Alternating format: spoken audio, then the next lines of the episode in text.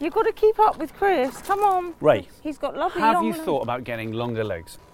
I'm going to edit that out so it sounds like Chris is saying that to me. and everyone's like, oh, I really liked Chris Addison. I also, it was really nice to women. Imagine that's the trailer.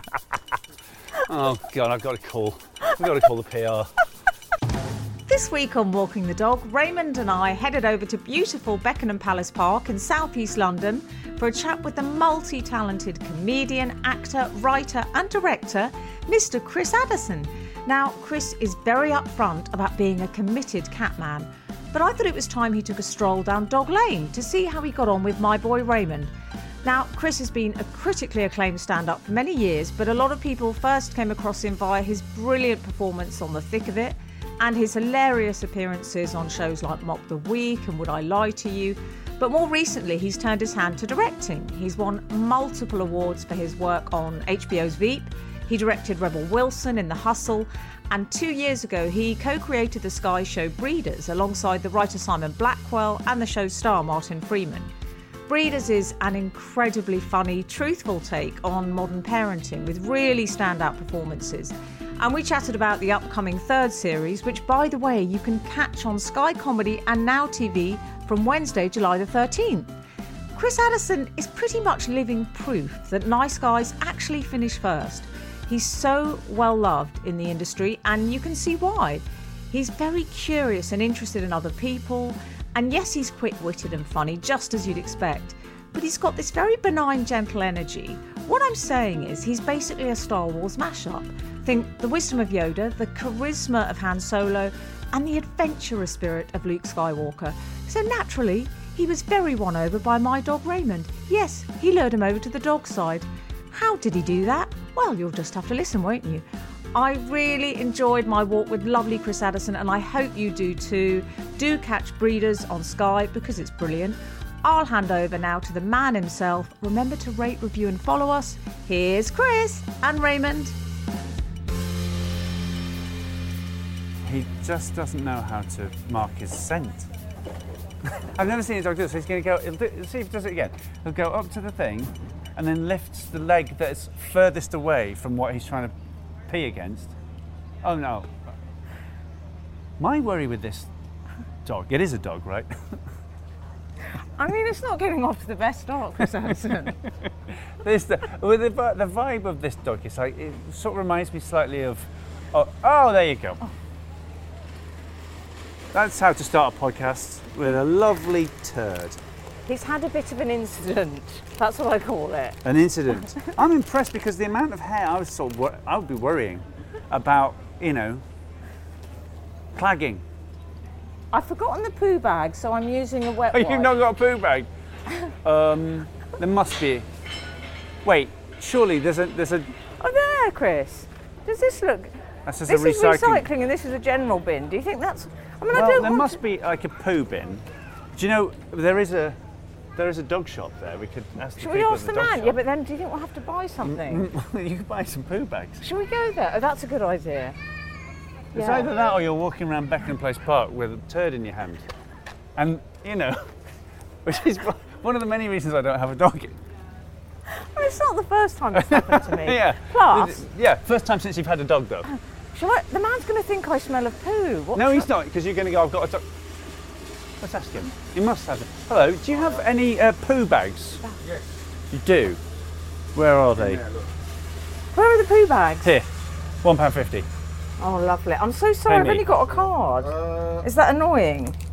right, do you know what, the guy, I'm, I'm just working here. Oh, I'm, I'm, just, I'm doing some building work in here. He just asked me to quickly watch wait, it. so you're having to watch the shop and he's not, he's not trained you? He hasn't trained me. I know, I've done it before. Yeah, I don't know. He thinks We it's might. like I that. think we we've might got have the- some have you got money. it in, Hang in, on. in coins, like like I in think, the uh, I think 19th we've century? got it. It's really nice to meet you. Thanks for all your help with the poo bags. No worries, no worries. Just got me away from working up there for a minute. There you go. Oh, thank you, Chris.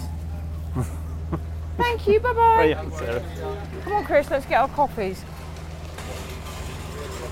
I like those men. They showed initiative. I like people that show initiative.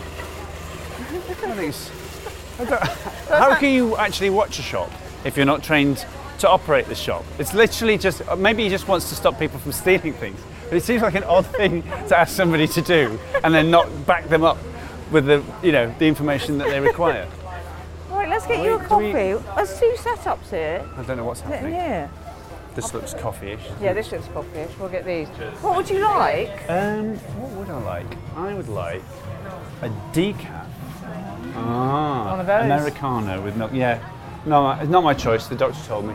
Hello. Can we have one decaf Americano What with milk? Milk. with milk? Milk, yeah. And can I have Is that hot milk? Sorry. Oh, good lord. Uh, wh- wh- however it comes, cold Yeah. milk is fine. Yeah. Yeah. and I'll have an oat milk latte, Aye. calf, because that's how I roll. Thank Great. you. Thank you very much. Thanks. He ran off, Chris. How's the old uh, obedience training going? he ran off. He sort of makes me think a little bit of. Um, he's got a, a touch of, uh, you know, there'll be like cute little background creatures in Star Wars. He's got. You sort of think, oh yeah, somebody's based a design on a dog.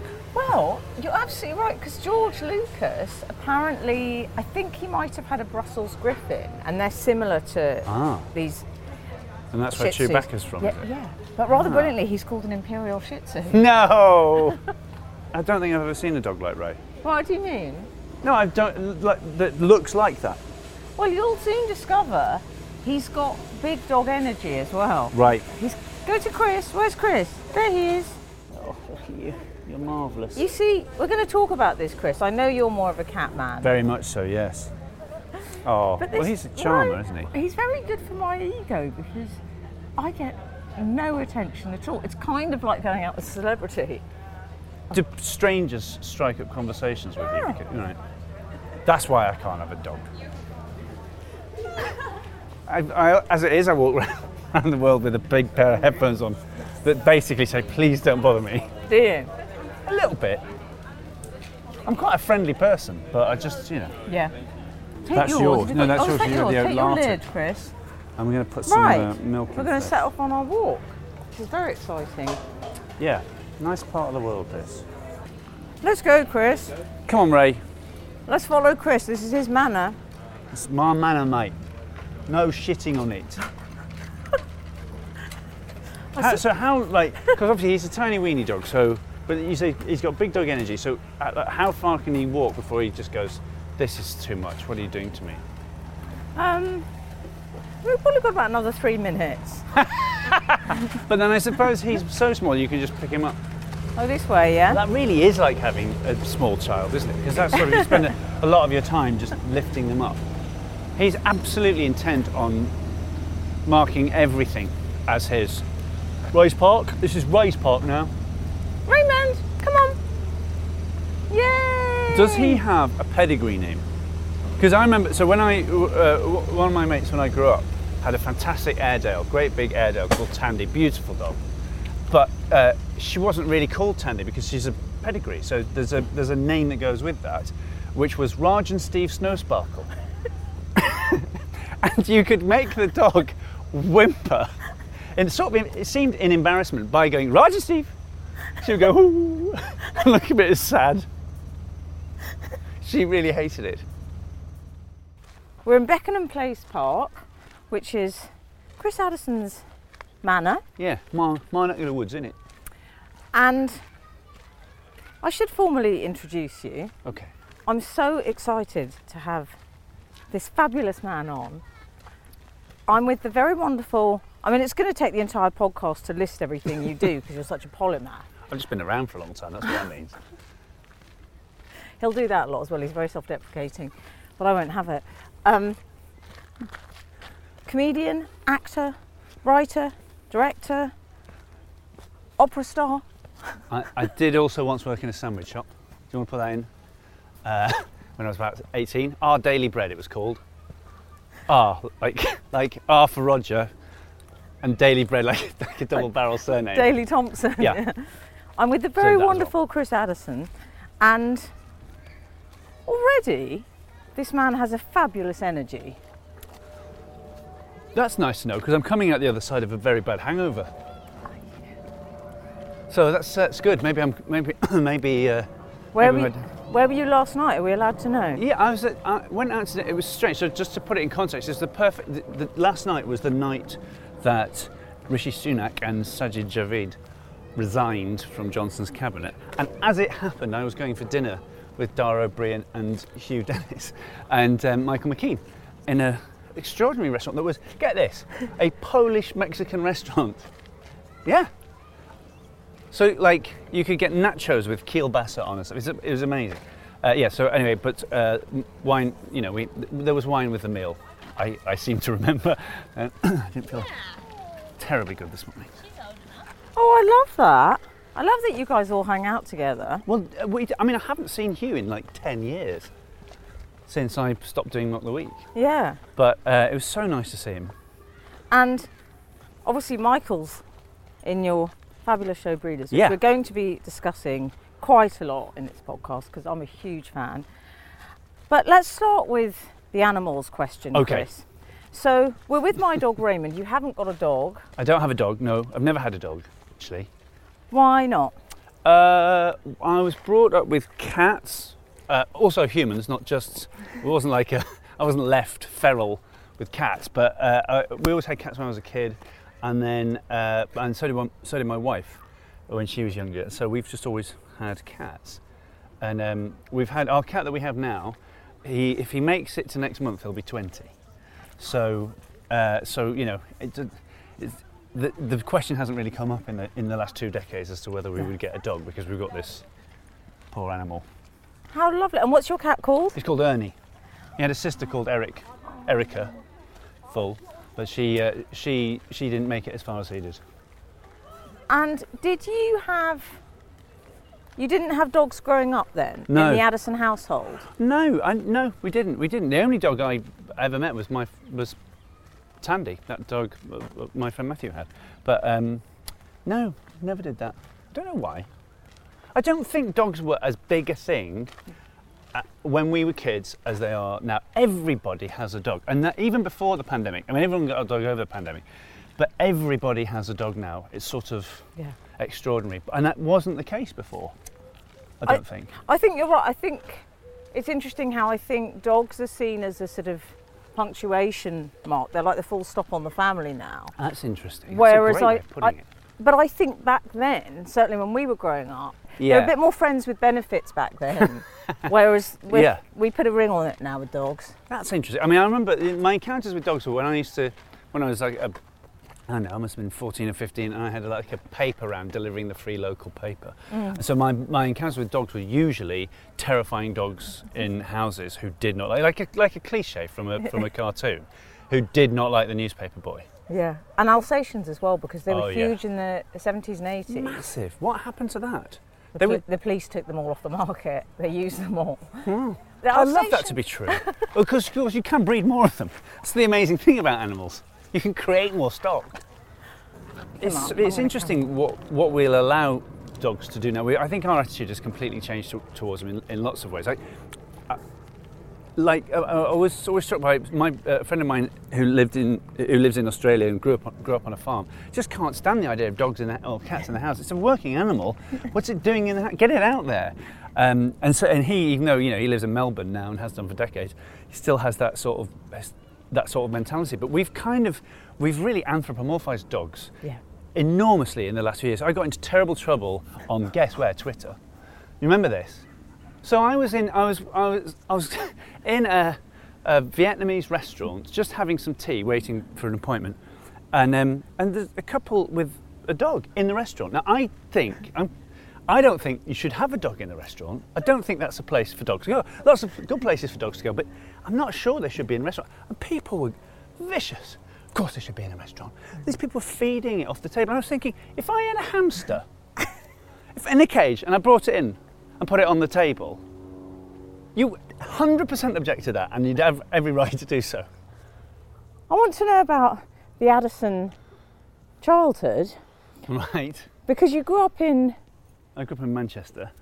and you're in Wales originally, yeah, I was you? born in Wales, uh, and but I was brought up in Manchester. I was was born in Cardiff. My dad uh, was a doctor, and he was working at the Heath Hospital at the time in Cardiff, and uh, so that's where me and both of my siblings were born.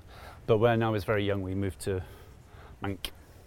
And oh, I love the sound of Dr. Addison. He's marvellous. Is he? Yeah. Yeah. And how many siblings did you have? T- I have two. I Yeah. have two siblings, a sister and a brother. and did your mum work or was she a homemaker? She worked um, doing lots of different things actually. So she was before we turned up. She was a teacher, and then she had a few years where she was dealing with because she had at one point she had three. There's a lot. There's not a lot of distance between me and my siblings. So there's like it, she had three under three at one point, and then wasn't working because how do you deal with that? But then she went back and uh, taught in a hospital for a bit, and then became a social worker, and then a counsellor, and and then eventually, once we'd all gone, went back to doing what she really wanted to do, which was um, went back and did a degree Manchester University uh, in um, English language and literature. Ten years later, she's she's another Dr. Addison. She did a PhD.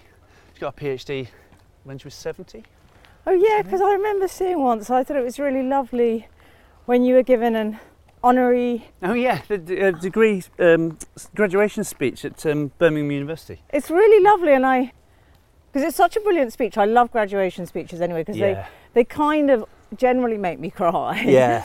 but that really made me cry. Oh wow! But yeah, that that that speech was just me. I basically emailed everybody I knew and said, "What do you wish you'd known when when you were, if you were, sitting in the the room with your cap and gown on and about to go into the outside world? What would you tell your 22 year old self?" And it was just, it was quite moving getting the re- responses from people actually. And the the biggest response, uh, which is something that we've we've people on you know on social media have started to become a bit snippy about. The biggest response from people was just be nice, it, and, and it's it, it, it makes everything better. If you're if you're nice, people want to work with you, people want to be with you. Just be nice. Uh, and I reckon 70% of people sort of said some version of that in their in their responses. Oh, it was it's such a lovely address you gave. It really was. Thanks, well, Sam. So yeah, so I'm imagining little Chris.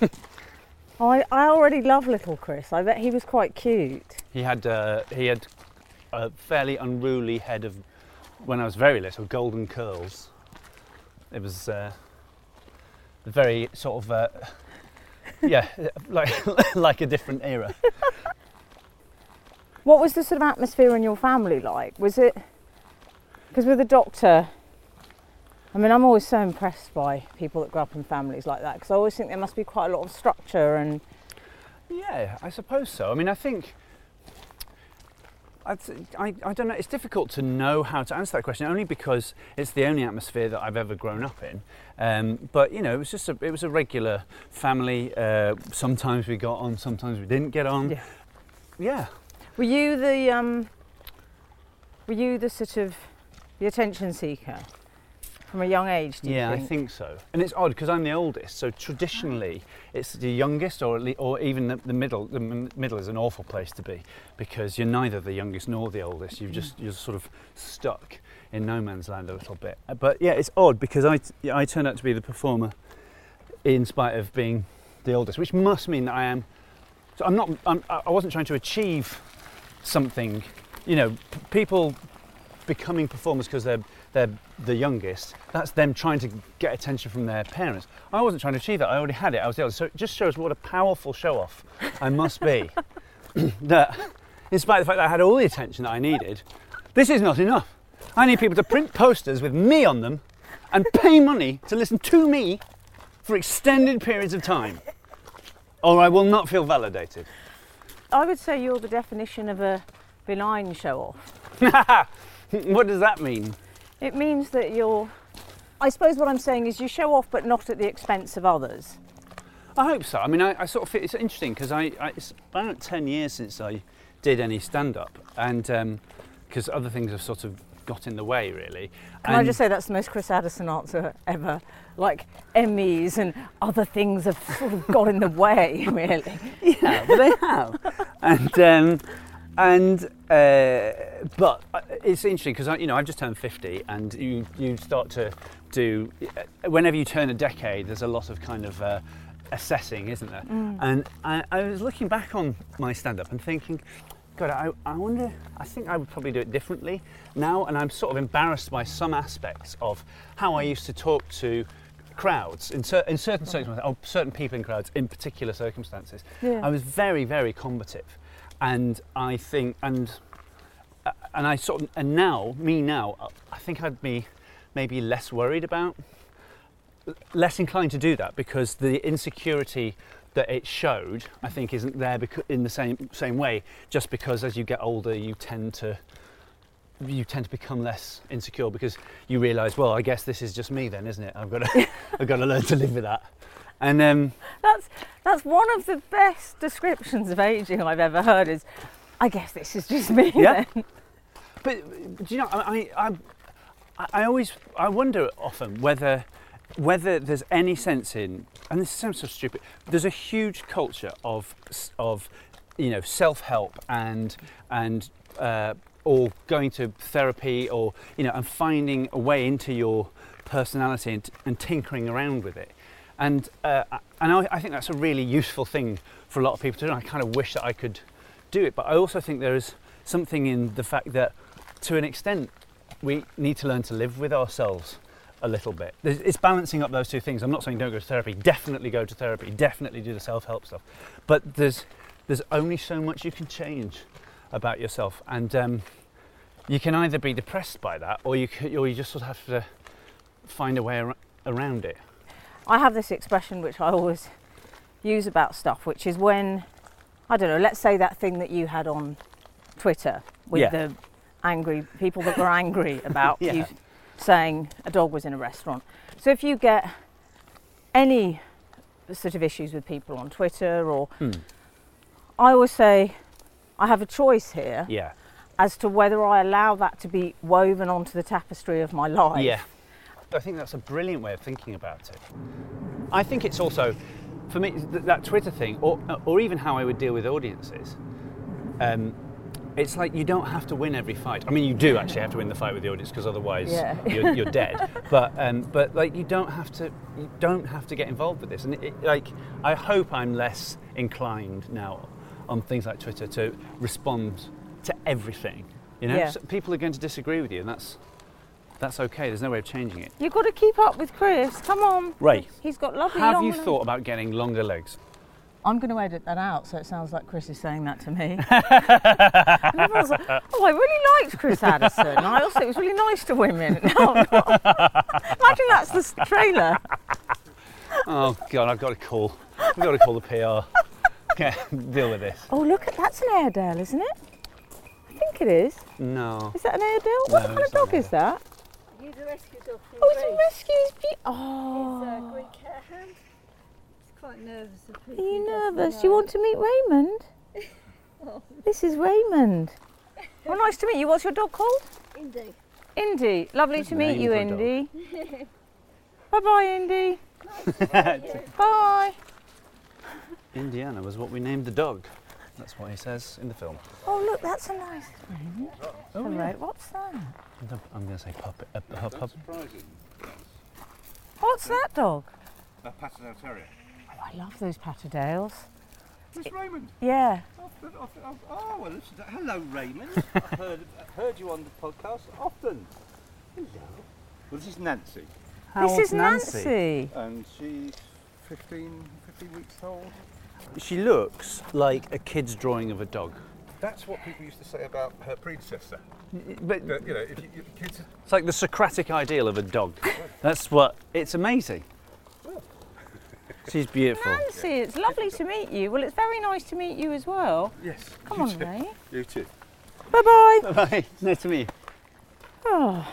See, So, you don't get that with other cat people. what? Well, we, you know, dog people greet dog people. You know, like like bus drivers kind of flash the lights at each other. Dog people do that, don't they? When they when they cross, dog people like dog people, but cat people you wouldn't know because you don't take your cat for a walk unless you're a lunatic. And there are a few of those. so somebody once saw somebody who's somebody who was this saw um, a man in Lewisham in the, at the market in Lewisham taking a, a stoat for a walk. There's so many questions. Oh, I love it. Oh, so um, yeah. So we were talking earlier about Junior Chris and a bit of a show off, Oh yeah. academic, good at Um, school, worked hard. I, I went to quite an academic school and was absolutely in the middle Yeah. of that school. Um, uh, I didn't work terribly hard. No, I'm a quite uh, I'm a deadlinesy type person. Are you? Yeah, and I'm inherently quite lazy. Um, and the th- I, I sort of need fear as a motivator with work, Yeah. I find. Do you think that's true of a lot of creatives in some ways? Yeah. I, I found it really, there's a great book by uh, Russell T Davies and Benjamin Cook, which is sort of um, a, a correspondence between the two of them whilst Russell T Davies was writing the third series that he wrote of Doctor Who. And it's fascinating because you're just, you- you're just inside somebody's creative process. And he, he says in it, oh, I just can't, I, I know that I've got to do 12 pages in a day, that's what I've set myself to do. And I know that if I sit down now, at this point in the morning, I can get them done in the, the day's moment, but I will not do that Yeah. it'll be getting on for midnight and I'll go, ah. And I totally get that. Were you popular, Chris, when you were a kid? what sort of team were you in? Do you know what I mean? Like at school? Oh, I was in the I was in the music geek team. That's that. I was very much anti-jock. I wasn't nerd because I wasn't like a I wasn't a sci- sciencey enough to be. I suppose I've always sort of nerds as a slightly sciencey thing. But I was uh, yeah. I used to hang out in the music block with other Fey individuals. Um, and uh, Yes, uh, you've got the sort of romantic poet vibe, don't you think? I don't know. I mean, it was sort of like I sang a lot in choirs when I was when I was a kid, and uh, my squad they had loads of them, and um, yeah, it was just sort of a handful of us who just basically gravitated there, and it was because the music block was aside uh, uh, aside from the main school building, so it was sort of like it's like a safe place yeah. to go. And you got into stand up a bit sort of relatively late in, in by today's terms, certainly. yeah, it you seems to, know. it? I was 23 when I started. Yeah. Which, yeah, in today's terms seems very old and long in the tooth, doesn't it? But that's because you can, because everybody's got a camera now, you can start creating your own stuff whenever you want to start creating your own stuff. But back in those days, uh, you couldn't do that. It was, you know, you, you, your way in was, you couldn't, I mean, you could film your own stuff, but you'd have to buy a lot of very expensive equipment to do it, and there would be no way of distributing it. Mm. I mean, it's, it's so I just, I, it's great actually, because I, th- I do think, oh, it's so beautiful. Explain what's happened, Chris. So we've just, uh, Raymond's just encountered a beautiful. What is this? What is? Whippet. beautiful grey Lovely whippet. dog. What's Absolutely it? What's the whippet called? Bo. Bo. I love the name Bo. It's a fabulous colour. It's a It's not such a lovely name, Raymond. Raymond. This is called Raymond. Yeah, this is Oh, Raymond. oh, Raymond. I think he Very likes Bo. Look at Bo's coat. I know it's beautiful, isn't it? Does Like Bo have a raw diet? She does, yeah, yeah. That's the coat. I knew Is that right? Yeah. Yeah. Isn't that right? That's why the coat's so nice. Yeah, raw, Yeah. raw mince with carrots and courgettes. break Okay. into it, and then sometimes you break an egg into it. Sometimes you'll have a sardine. You're basically making a steak tartare. That's what you're doing, aren't you? Absolutely, yeah. Yeah. She's got high It's very, very fancy. Does Raymond eat? I mean, I'm embarrassed to say in front of my friend because I Hmm. think he already thinks I might maybe indulge my dog. I can't wait to But hear I, this. c- I cook him. I get the blender. That's- that's- there you go. Cook it. I cook him. hmm he loves chicken. Mm. M&S char grilled chicken's his favourite. I mean, come on, man. You think- He looks no cost of living crisis in Raymond's, in Raymond's world, is there? he? Looks like he's doing well. Oh, Come on, Raymond. Well, it's very lovely to meet you and Bo. Bye bye, Bo. If you were going to have a dog, Chris, what would you have, do you think? oh, that's a good question. Um, I've always, I mean, I've always loved labs. They're such, Yeah. uh, but I think actually, if I could be bothered, if I could be bothered to put the physical effort into it, I'd love to have a husky. But they, they need a lot of running running out. There's a guy, he doesn't do it anymore, but he, uh, there was a guy in Bromley who used to have had, had four huskies, and uh, you'd see him, he he would fix them up, attach them to uh, like a trolley, and they would they would take him around Bromley on a trolley like he was in like he was in the tundra, trying to get to the South Pole. Extraordinary, but that, but sort of that's what they wanted to do. Those dogs. Yeah, yeah. Come on. So, let's hurry up and get you famous. Okay. So, um, so we go. You go to university, and you did English, didn't you? I did. And you were going to be a director. I wanted to be a theatre director. Yeah, that was my that was what that was what I was big into that at the time. Uh, yeah, I really wanted to do that, and um, uh, and then I didn't because it's really hard. it's too hard. Um, when you because you can I, at school and at university, it's dead easy to do. You just got a load of like-minded people who also have a ton of time on their hands, and you can just put plays on or whatever. But once you get out, it, it's not the same. It's, it's, it's harder to do, and so I ended up doing stand-up as a sort of um, sort of pressure release, really, like a like you know just just for something creative to do. But that's so interesting to me, Chris, because a lot of stand-ups you speak to, they're sort of, you know, they say that they're driven to it and they couldn't do anything else. Yeah. Whereas, What they mean is they failed their exams. that's all that means. That, so that's just the, the the man in the job centre said that to them, basically. Johnny Vegas told me a story once about because we started out around the, the same time, and Johnny was over in St Helens, and there's quite a big scene in Manchester in, the, in the mid '90s, and he he used to do a, a night in St night in St Helens, uh, uh, but he was signing on, I think, at the time, and he said he remember going in, and the guy going, "Have you had any work in the past two weeks?" And Johnny going, "No, no work." And uh, he said, and behind it, behind the guy, whilst he was asking all these questions, was a picture of Johnny doing a karate kick in sort of gold trimmed flares behind the dude's head. no, nothing. Not me. He's an actual genius. yeah, that still interests me though that you you approached stand-up, I guess, in a more pragmatic way. I think it's sort of I, I've always loved comedy. I've always been obsessed with comedy uh, from when I was, uh, you know, kid onwards. I just I loved it. I used to watch like the uh, I can remember taping.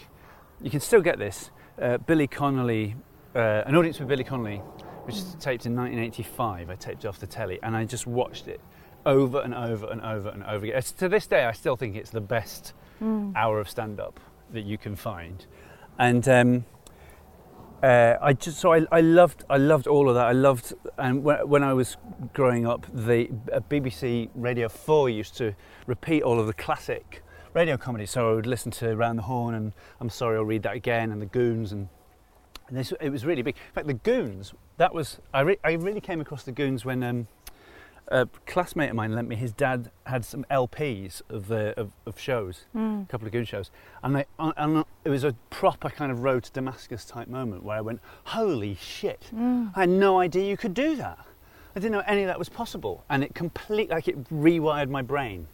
Um, uh, uh, in terms of what sort of what I was interested in, in in comedy and so on, I can remember that you know, going downstairs and watching Hello Hello directly after listening to the Goons and going, well, this isn't funny. like whereas the week before I'd been going, that's the fallen Madonna with the big boobies. This is gold. Yeah. But uh, but yeah, the, the Goons just totally rewired my entire way of thinking. And then Python did again when uh, when I sort of discovered that. But you didn't have anyone. You didn't grow up with a sort of showbiz connections, or No, no, no, nothing like that. No. you just no. thought, I'll give it a go. So did you start Yeah. writing and book yourself some? I, um. I, I, I booked a gig in uh, the Frog and Bucket in Manchester, which is in those days was in a tiny wee pub on Newton Street that's no longer there. And um, I, I was I was living in Birmingham at the time. Uh, I, I graduated the year before, but I was hanging around doing temp work. Which way Uh, I way? guess we go this way. Yeah, on- Um, uh, yeah, so I was, uh, uh, and I went back home to Manchester for the Easter holidays, and um, I, I was in a pub, and there was a, a, a leaflet uh, for Raw, a, a night at the Frog and Bucket on a Monday, which was an open mic night, and I, I was going to be there for Easter Monday, so I just thought, oh, I'm gonna, I'll go, I'll go, and, I'll go and do that. Um, and it was uh, horrific. It was a genuinely horrific experience. Was it? Oh yeah, man. So it was. I turn up. I super. I'd never been to a night like that, so I didn't really know what to expect. Turned up at doors, and of course, no one's there at doors. So I was in. I was in this place on my own, nursing a pint because I didn't want to drink. Nursing a pint for like ages, and then and then eventually the door opened, and some more people came through. But the more people were Caroline Aherne and her then husband Peter Hook out of New Order. and they came. They came through. Oh my god! And I, anyway, I, I did my five minutes to silence, and, but I can just remember looking over and seeing uh, a table in the corner, seeing Peter Hook with his with his chin resting on his hand, looking at me, going, "Fuck, "Who's this prick?" anyway, but I was very fortunate because uh, lovely Dave Gorman was in that night, and um, he said he came up to me afterwards and said. Uh, don't worry, that that this audience is shit. You've got some nice jokes there. You should do it again. And I don't think I would have done it again if that hadn't happened. Oh, isn't that nice, Chris? Yeah. You never forget things like that. No, no, you definitely don't. It was really, he was so super helpful. And then, but you had the confidence to go back. Look at this. So we're walking through a lot of leaf litter. I I say we're walking through it. We're dr- Ray is dragging it with him. So, and then you decided, right, I'm good at this. After, an, you know, enough times of doing it. Yeah. Trying to figure out if a bird just shat on me. Let's have a look. I can't see anything. Wait. Then it probably But you didn't. know what? I can't see anything, but I've got wet wipes just in No, case. it's fine. Don't worry. Let me have another look. No.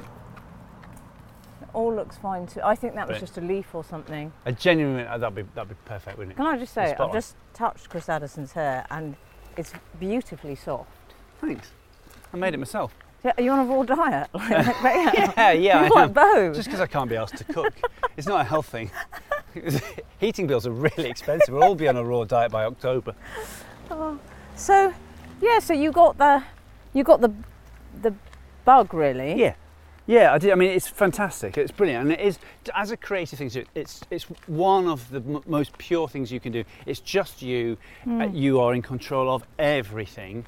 Uh, you write the stuff and you perform. It's it's it's so sort of liberating, and- and it, it you know if you put to one side the fact that most people are scared to death of the whole idea of it, it is just the easiest thing that you can do because you all you do is rock up at a place and go hi, I'll, I'll go on, and um, somebody else has sorted out everything else, haven't they? They've organised the night, they've booked the you know the equipment. I know you've said before, and I really like that you pointed out. People always emphasise how terrifying the concept of going on stages, and you always say, but that's not the hard bit. The hard bit is the slog of writing it Oh, and yeah. failing each time you sit down Yeah, to write. yeah. The only way that you can put a show together, it's not like anything. You can write a novel on your own in a room and then come out and go, "I've done it, guys." like that's fine. You can do that, but you. you- And you can paint a painting. You can do any almost anything creative on your own, except to create a stand-up show. You have to think of some things, then go and show them to some people, and have those people tell you, "This is a terrible. What were you thinking? You're, this is rubbish. Mm. You're a charlatan. Go away." And and you repeat that process until you've got enough things that they haven't reacted like that to. And so humiliation is baked into the process. But where's your damage? Because I don't see any. Uh, uh, uh, because of you Because mean of your of that job. humiliation. Where's my damage? Yeah. I, I, I think I'm. Um, I'm yeah, I, I, I'm, I think I'm just quite corn-fed. Do you know what I mean? I'm, I'm quite. Um, I'm, I've uh, been allowed. To, I'm a free-range, corn-fed. Our hens are happy kind of uh, comic. You know, so I, yeah, I, I've, I've not really ever had anything like that to, to mine, and I don't think it's necessarily a good thing not to have something like that to mine. You know, I think it can be it can be useful uh, creatively to have that kind of thing. Although nobody really wants it because it's No. you know it's a trauma. It's yeah, all trauma. yeah. Um, so I, I mean, I really think it's about showing off. I think that's basically what it boils down to. Yeah. Is it's just it's just um it's Talk, talking of which, Chris, sustained. Wow. You, can, you can't take the whole park away with you, Ray. So you ended up, then your career really took off, and you obviously did brilliantly at Edinburgh, and that's where you were kind of launched, really, wasn't it? And I guess. you then started doing a lot of TV, Yeah. Mock the Week. Yeah. I joined Mock uh, directly after Frankie left. So I never went on it with, with Frankie, in fact. So um, the first time I ever did it was um, when they hadn't sort of uh, found a replacement for him yet, and they were just sort of trying various people out, I suppose. But I mean, Mock the Week is a, was a real kind of bear pit. you absolutely had to fight for a- attention in, in that. You had to, you know, because there's six other people, well, five other people, uh, six I suppose if you include if you include Dara, uh, who are racing to get to the same joke as you often. I can remember once there was um, you, we would do these caption things, and um, and and the picture was of just a, a, plane and the window, the porthole window in the plane, and it was of um, uh, Abu al Hamza, who was being uh, um, uh, deported, and, and um, captioned this. And I absolutely knew that every single person around that table was what was going to try and say, "I've had enough of these motherfucking shapes on this motherfucking plane," right? I knew that was going to happen, and it was just, and I, I'm, I got in, and I, can, I think about it all, not all the time, but I, I think about that when I think about Mock the Week. That God, we all knew that that was the obvious joke, and and you just had to. It was brutal. You absolutely had to fight for it. But I'll tell you how we knew that the atmosphere changed. Was there's that bit scenes we like to see, and it's it's two or three minutes of the of the, of the edited show. In reality, it's 45 minutes. That mm. section is 45 minutes of basically going and doing joke after joke after joke after joke. But there's no order in which you do it, so everybody's kind of fighting to get to the microphone, and you would have to, you know, you, you'd have to wait until somebody was just about to put their foot back. uh, You know, up onto the up onto the ledge where you were standing, and then you you know you you had to go as quickly as you possibly could in order to get the, the, the next space. But over the over the course of my doing mock, it changed, and there was. I can remember one one time, um, everybody was just lot, a lot nicer to each other and a lot more sort of polite about that. And I can remember one time, uh, I think Hugh had done a, a joke and then gone back, and nobody went forwards because we we were all going, please, after after you, after you. And Andy, I remember Andy laughing and going, maybe this has gone too far. um, but it was it was they were hard to do. I, It was it was a really hard show to do. And then, interestingly, you were so well established as a comic, and then you decided to do acting. You got offered by it was Armando Iannucci, who Yeah. you'd worked with in radio, and or just over the years you guys I- have worked together. Have Um, you? Uh, no, so well, no, we'd uh, yeah, well, we'd we'd done one thing together. Yeah. we were both on the, an episode of the News Quiz uh, on Radio Four, and in those days, the News Quiz used to the the, uh, the last show of the series. They would go away. They most of them would be done in the radio theatre or the drill hall, uh, where most BBC radio shows were recorded. And then one would be away on the road, and we'd gone to Southsea near near Portsmouth. It was me and him and uh, and Linda Smith and Alan Coren. So it was like I was in a car full of uh, my heroes, and um, it was very very overwhelming. Anyway, but at that point he was just doing a documentary. He was the BBC had this series, the greatest British sitcom or whatever, Yeah. and he was making the case for yes, Prime Minister, and it had got him thinking, oh, I'm, I, that about a modern day version of it. And we talked about it over dinner afterwards, and I think, and he sort of, he said, oh, you must come in and, and chat about that. Were you um, really excited? What I actually thought, I mean, Armando, I remember, uh, you know, because I was such a big fan of Radio 4 comedy as a, as a kid, I'd heard Arm's name a lot because, you know, he was a, he was a producer and he, he also produced what I think is the funniest radio show that's ever been made on the hour, uh, which became the Day Today on on TV. I, um, I mean, uh, and I was obsessed with that show.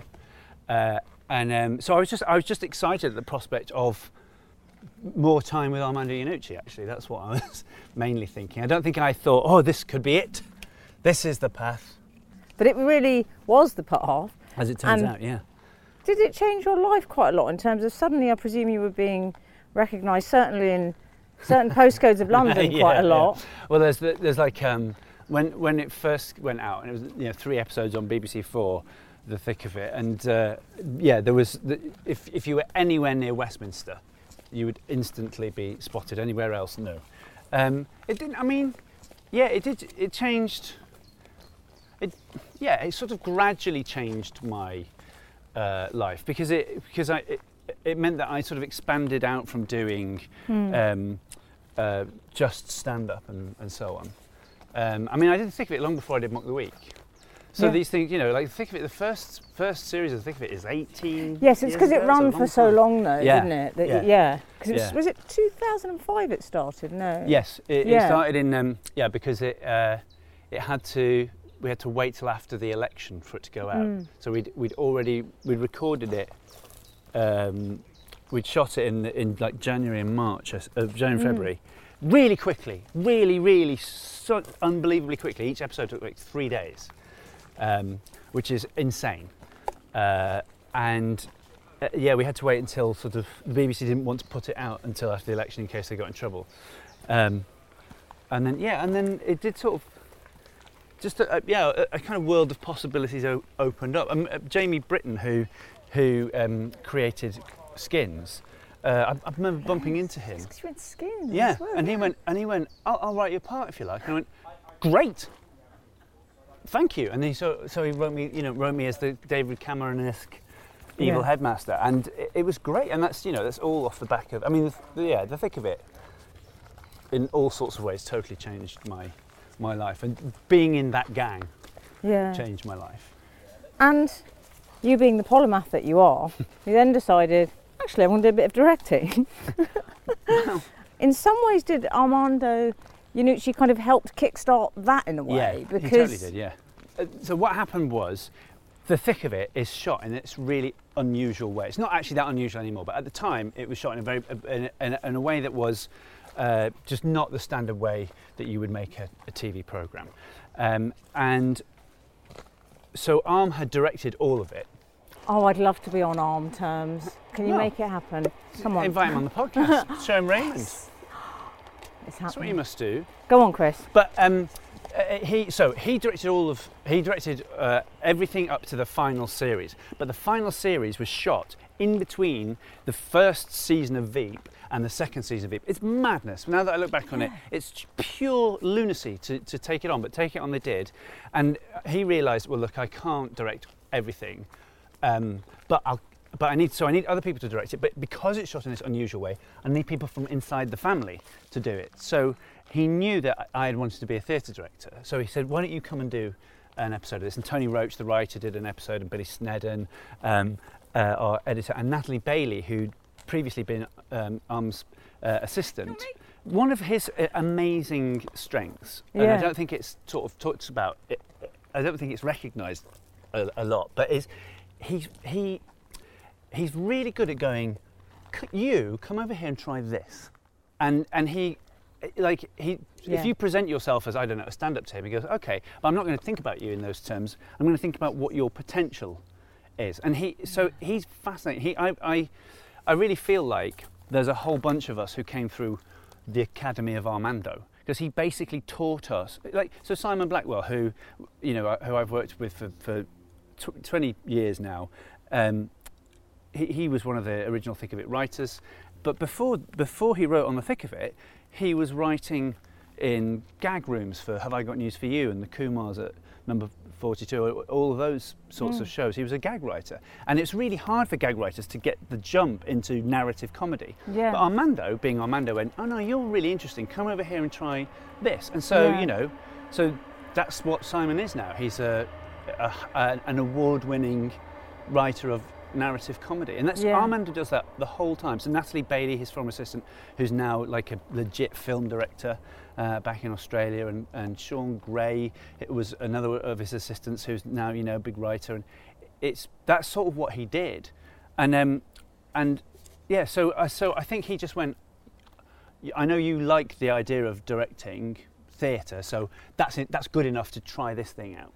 Were He you is- nervous though, Chris? When you Oh, first, the first day of Veep, you've got those headphones Yeah. on. Did you get the North Face jacket to look the part? I have the North Face jacket. I have got a North Face. Jacket. I would have gone full North Face jacket. baseball cap. Uh, yeah, no. I, well, Veep. So I'd done a, I'd done an episode of um, Thick of It. That was the moment. Yeah. That was the moment where I can remember setting up the first shot of that, which was uh, Roger Allam and Will Smith and Olivia Poulet walking down corridor and uh, and uh, talking with um, Nick, who was uh, who was the D- DOP, the director of photography, about how we were going to do this thing. Yeah. Getting back to the monitors, which Armando was at the monitors as well, putting the putting the headphones on, and waiting for the first assistant director to call And I remember thinking, what am I doing? What possessed me to think that I, what the hell, what am I going to say to anybody? What am I going to, how do I do this? And then uh, he called action, and I can remember uh, watching, um, watching them coming down the corridor and thinking, oh no, that's not quite right, and being half out of my chair and going, okay, cut. And I sort of, I went, oh, I think I will know it when I see it. And, and as a starting point, that, that sort of worked. But yeah, and Veep was a whole other thing because, because it's Julia Louis Dreyfus. You know, it's, I've been knocking around with the Thick of It gang. I knew all those people. But to go over there and, and you know, what was at that point an established show already, man. Did the power frighten you, or did you quite like it? Um, I, I, I don't think I noticed how powerful I potentially could be in that mm. role for years. Mm-hmm. Like it took me a long time until I, was, I, um, I made a film a few years ago, and it was when I was making that film that I suddenly went, wait a minute, what? we can do the thing that I want because it's literally my job to say that's the thing we're going to do. And uh, honestly, it was like a, it, I'm so stupid because it, it was a pro- it was a proper wait. People have to do what I ask. So, oh, so we can do that. Why am I why am I bending over backwards to try and accommodate the needs of of whatever it was, presumably the studio, when actually I can just go no no no this is what we're going to do. And I, it took me a long time to, to realise that because I'm not particularly interested in the, in the power aspects of it. What I'm interested in is I, I like getting in and tinkering with the, with the comedy. The reason that when I sat at the monitors that first time and did that first take, that I suddenly went, no, no, I know, I know what, I know what this is. It's the same thing. It was the same feeling that I get if I go to say the theatre, and I go, no, no, not like that. I've always had that. Oh no, I want to get in and fix and fiddle. There's no doubt that I have ruined many a lovely evening of my wife's television viewing, pointing things out. you know? like there are people I should probably WhatsApp and go, "Fuck me," right? But th- like th- there are, I mean, I'm, and I'm quite um, a demonstrative person, so I find myself going, "Oh, oh God." I think some of us do sit and, and, and think about things in those in those terms. Oh, I the know. nightmares. Oh God, yeah, yeah, yeah. Uh, but uh, but I also think that people who work in sort of you know broadly speaking Yeah. in the in uh, well you know Creative industries. in the creative yeah. industries, I suppose, as a whole, as a whole, I think we are terrible for that kind of thing. But it's because we're interested in it. Well, I want to get on to your latest project. Yes. Because was it three years ago Breeder started? Yes. Three So- years ago. Two. Two. This is season three, so it must be two years ago, Yeah. surely. And what brought breeders into the world? It was essentially a dream that Martin Freeman That's had. right. We were sort of set up on a date essentially together, Martin and I. Did you think, oh, he'd be quite a nice friend for me? He's I do that with people. I do. I look at people. I think, oh, they'd be a That'd nice friend. Yeah, yeah. I mean, you, yeah. Well, you definitely. I think you always want to. If you're going to get into something with somebody for an extended period of time, you definitely want to think we're, we're going to be we're going to get on. It'll be it'll, it'll be okay. We're going to we we'll, we'll get. It, if we think, oh no, this is not going to work, get out of that project Yeah. because it's just going to be a nightmare. Um, but uh, so we were we were set up because uh, his agent had spoken to my agent about um, he he's Martin had some some idea anyway, and it turned out that the idea was that he had had a dream where he was walking upstairs. His kids were upstairs and making an astonishing amount of unnecessary noise, and he was walking upstairs and saying to himself. You don't have to shout at them, knowing that he's going to shout at them. Be better than this. Be better. You don't have to do that. And then opening the door and just tearing them to pieces. Uh, and this was this was his dream. And he said, he said, it, uh, he said, it felt really real, and that uh, he said, I, I think about the way that our kids make us angry. Like the, the truth about having children is that, as everybody says, oh, you'll never know a love like it. Definitely, you would kill for your children. Equally, nothing can make you angrier than your own kids. Nothing.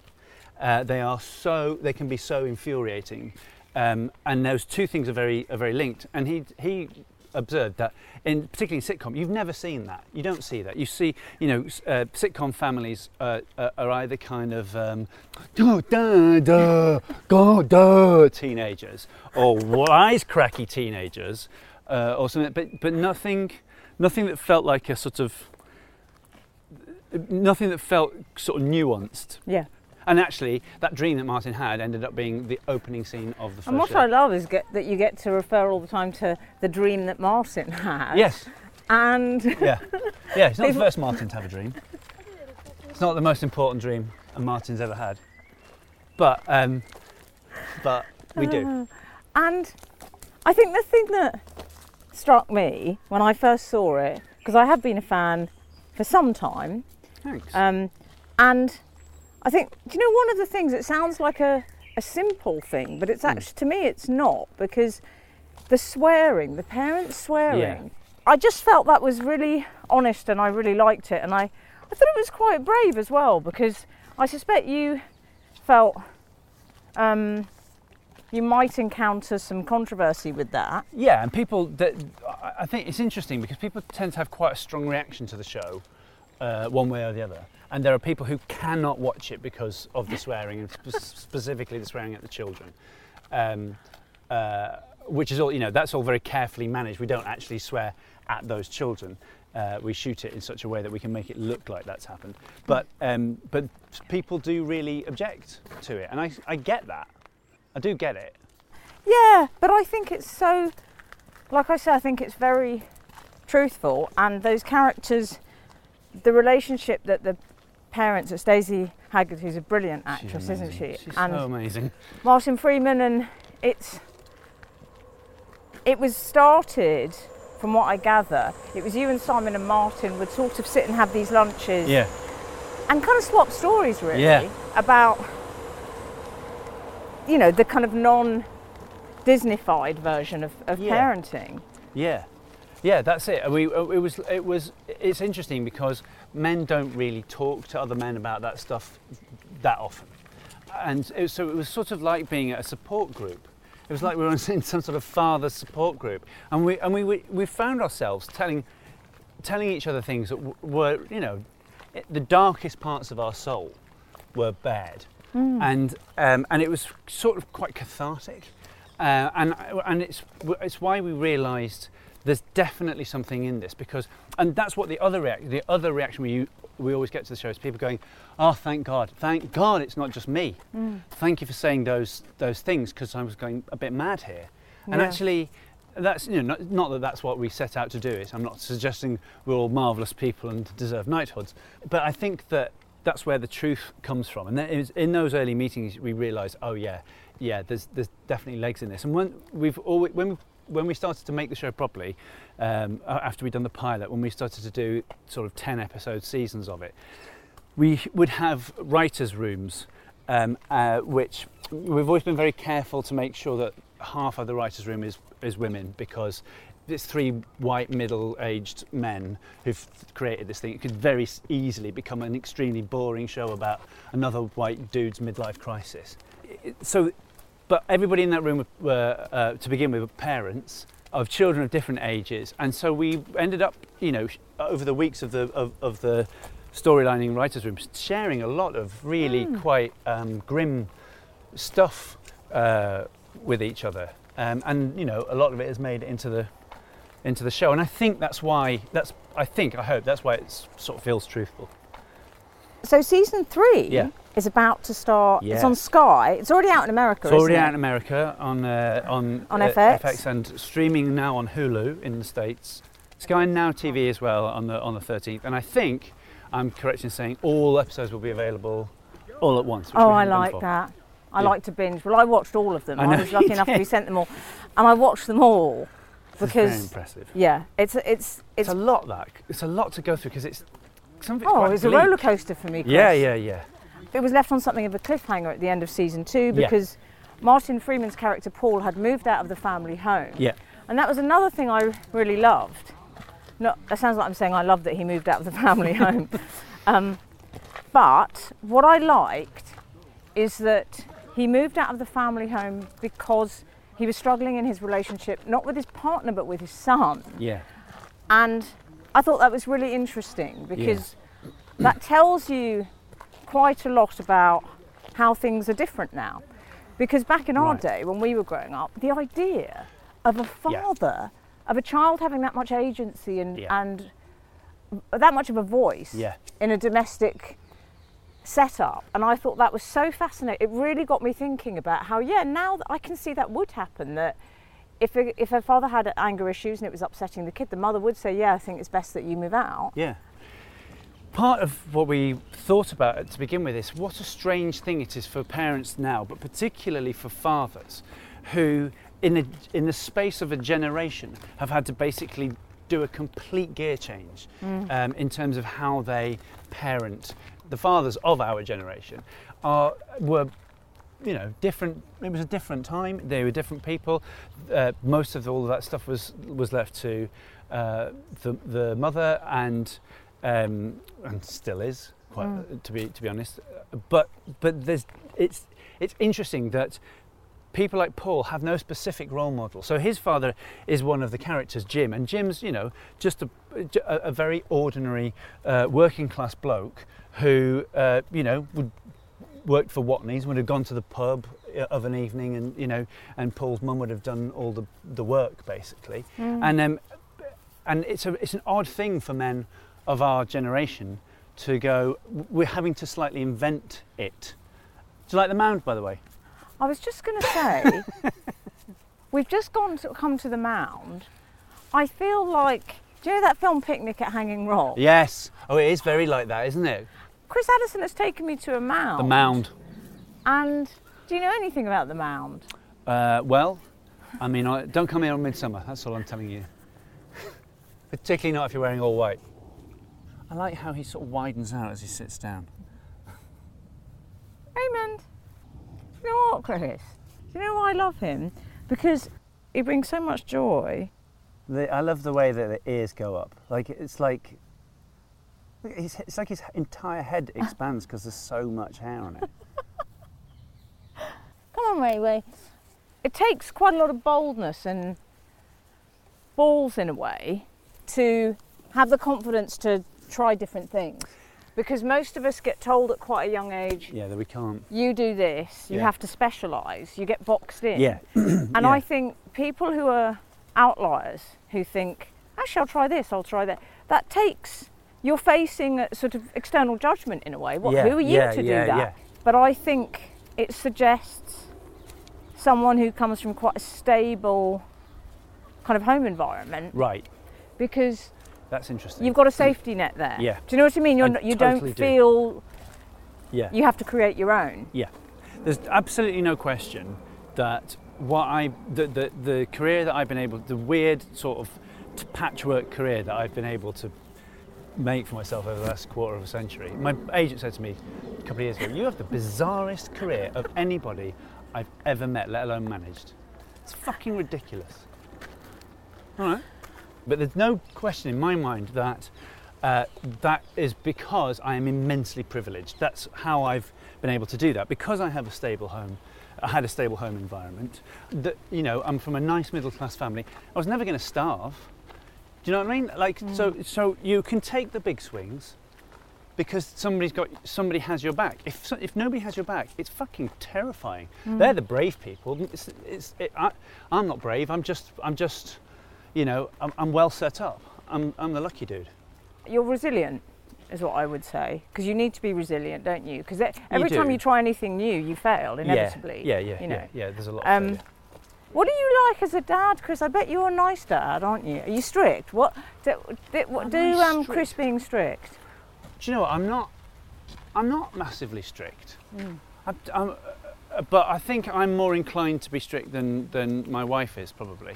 Are you? Are you the disciplinarian? Well, yeah. I'm. I'm Your kids I'm are a bit older now. More, yeah. My, so my son's just finished his GCSEs and my daughter's just sort of beginning hers next year and so on. So they're they're you know he's off in sixth form. She's in the middle of high school.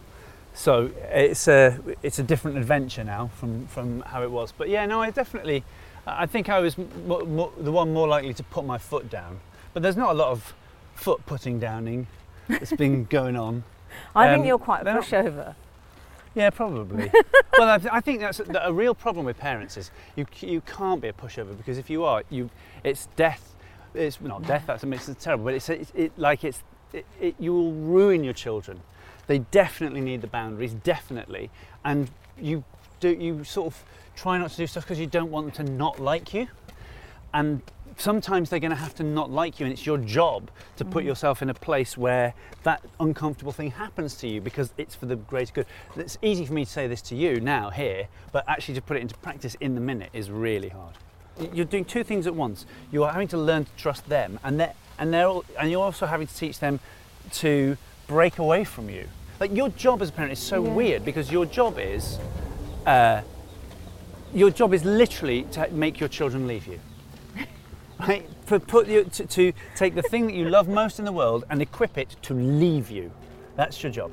And um, and so it's it's very hard to, to, to balance those things. We just you know, I don't think my parents were on me when I Were they not? no But not the doctor, I imagine the doctor had strict rules. to- the, the, doctor was at work. Most, Yeah. you know, I mean, I'm, my dad was on call a lot of the time. Uh, you know, when I was a kid, and I just don't. I, you know, I my I, like, I did fuck up my A levels a bit by by being yeah, because I'm lazy. He kept that out of the old uh, honorary degree speech. Oh, absolutely. Yeah, they don't need to know that. I didn't fuck them up badly, but I, de- I definitely didn't do what I could have done if I'd actually Yeah. put the effort in. But that is sort of the story of my life. Well, it's not the story anymore. What I want to know Yeah, is how you, if we had an argument, yeah. how would that work? If you were upset with something I did or said, would you call me and say, "Em, I'm really upset about that," or do you would you just mull on it? Oh, I'd mull on that. would you? Yeah. Would you just not reply to my text or something? No, I, well, I'm. I, I'm so desperate to not fall out with anybody. Are you? Yeah, yeah. I can't bear it when it feels like something something has gone awry there, and that's not a good. That's not necessarily a good thing to to have as a as a characteristic, particularly not in my job. But um, but I but I can't bear the idea of somebody, you know, of, of just of if I can't bear the idea of somebody being cross with me. So I'm I'm you know you I can not? be cross with no I can't. Do you not like conflict? No, I don't really don't like conflict. I'm terrible at How it. does that work as a director then? Because a lot of the conflict's built into the job, right? Well, it, I don't think it has to be built into the job. I don't think any director needs to, like that, that sort of um, the cliche of the director shouting at everybody, "Why the fuck is that there? Get that out of my sight!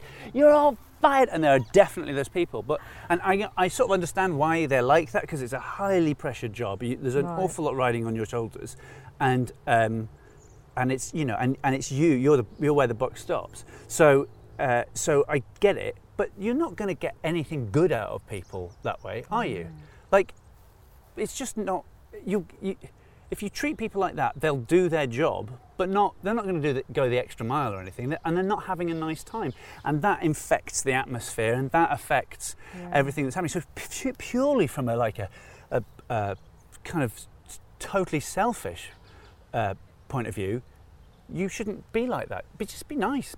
Make the atmosphere nice. It'll, it'll work better. It'll all work better. What would Mrs. Addison say? What's the thing that drives her most mad about you? Would you say? Lack of communication. Failure to communicate. That's it. That's exactly what she would say. Well, you- Write the thing down on the calendar. How is anybody supposed to know that you're doing the thing if you've not written it? Write the thing, explain where you're going, you know, just talk about everything. R- r- Make me, let me understand where you are and why. I think that would be the thing that she would. but it, to be honest, it, was- it's the head of what I imagine is a reasonably large list. I always ask people on this, Chris. Um, what do you most wish people would say about you when you leave a room, and what do you most fear? So, what do you most fear people would say about you when you walk out of a room? Crikey, what an interesting question. Um, well, um, thank fuck for that, I suppose. But, but, uh, well, I think. Well, last week we can get some real conversation going. Yeah, uh, I, I, I don't know. I mean, I, I just, I have, I have a absolute paralysing need to be liked. Yeah, I, I, I also find the idea of, I, this seems so stupid. It's going to sound so stupid, particularly bearing in mind the job that I've had since 1997, six even five. Fuck. Um, but but I, I'm always surprised that people are talking about me when I'm not there. I find it genuinely odd that anybody would Yeah, we were talking about you. Were you? I, st- I still find that I find it really peculiar. And what? Here, let's do the nice bit, Chris. Okay. What do you really hope people would say when Chris leaves the room? What a great shirt. Um, uh, Let's say last night you were with, Dara and, and Hugh and Michael McKean for dinner. yeah, uh, Hugh Dennis, Dara Ó Briain, and Michael McKean. Yeah. Let's say you'd left first. What do you wish they would all say about you? Um, Apart from nice shirt. yeah, I think maybe uh, there'll never be another one of him. I would really like to see that guy again as soon as possible. You know what I'd say about you? Ray picks up on people, and he's been really happy spending the time with you. He's a little sweetie. I can't imagine him not liking anybody. Well, we're standing here with a with a dog who looks like something out of Star Wars, and what I'm saying is, you're a Jedi. All right. You're a Jedi, but I'll tell you what else you are, Chris. You're a romantic poet meets physics teacher that everyone fancies. Uh, Russell Howard used to call me the sexy lecturer. But that was many years ago. Chris, I've loved our walk. How Yeah, do you feel too. about Raymond? I love Raymond. He's an absolute marvel. I've never seen a dog like him. I'm thrilled to have made his acquaintance. Chris, I've loved having you. Say goodbye, Raymond, and everyone. Hi, Raymond. Please watch season three of Breeders, and you need to catch up on if you haven't already caught up with season one and two. They're I saw I caught them caught up with them on Now TV on Sky. There, yeah, no, that's where they are. They're it's so streaming. brilliant. You will binge them. Um, I'm so pleased you liked it. oh, I love it. I didn't. Oh, Oh, hello. Who's this? this one's a bit fancy. Very fancy. What's the, what's with the? Oh, is it? It looks like a, some sort of poodle. Look at the tail. I know. Fantastic. Well, Chris, we've loved today. Say goodbye. Bye, Ray. It was lovely to meet you. You look after Emily, won't you? Thank you, Chris. How does he speak, Chris? Uh, I imagine it's sort of uh, a bit like that. Yeah, all right. Yeah, I will uh, see what I can do. Yeah, I'm only, li- I'm only little, but uh, You can sound like If I Martin can help Freeman. Oh, maybe that's what's happened. Maybe we've just become each other. I really hope you enjoyed listening to that and do remember to rate, review and subscribe on iTunes.